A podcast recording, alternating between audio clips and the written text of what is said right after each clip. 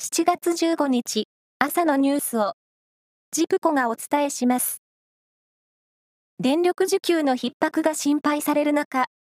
来月上旬の営業運転開始を目指して国内最大級の石炭火力発電所の試運転が愛知県竹豊町で行われています。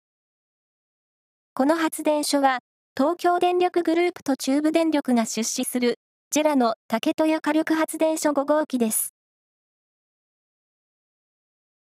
新型コロナウイルスの流行第7波の急拡大を受け、政府はワクチンの4回目接種の対象をすべての医療従事者などに広げると明らかにしました。岸田総理大臣は昨日の記者会見で、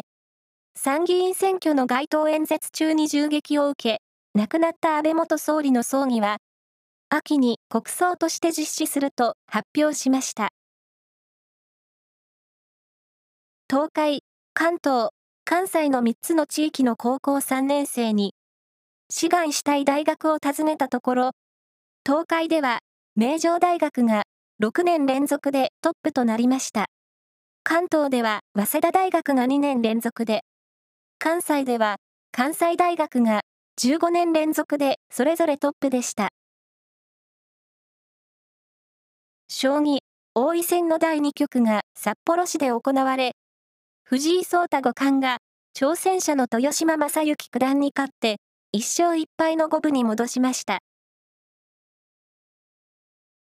大相撲名古屋場所は昨日5日目の取り組みが行われ、横綱照ノ富士は逸ノ城に寄り切られて2敗目を喫しました。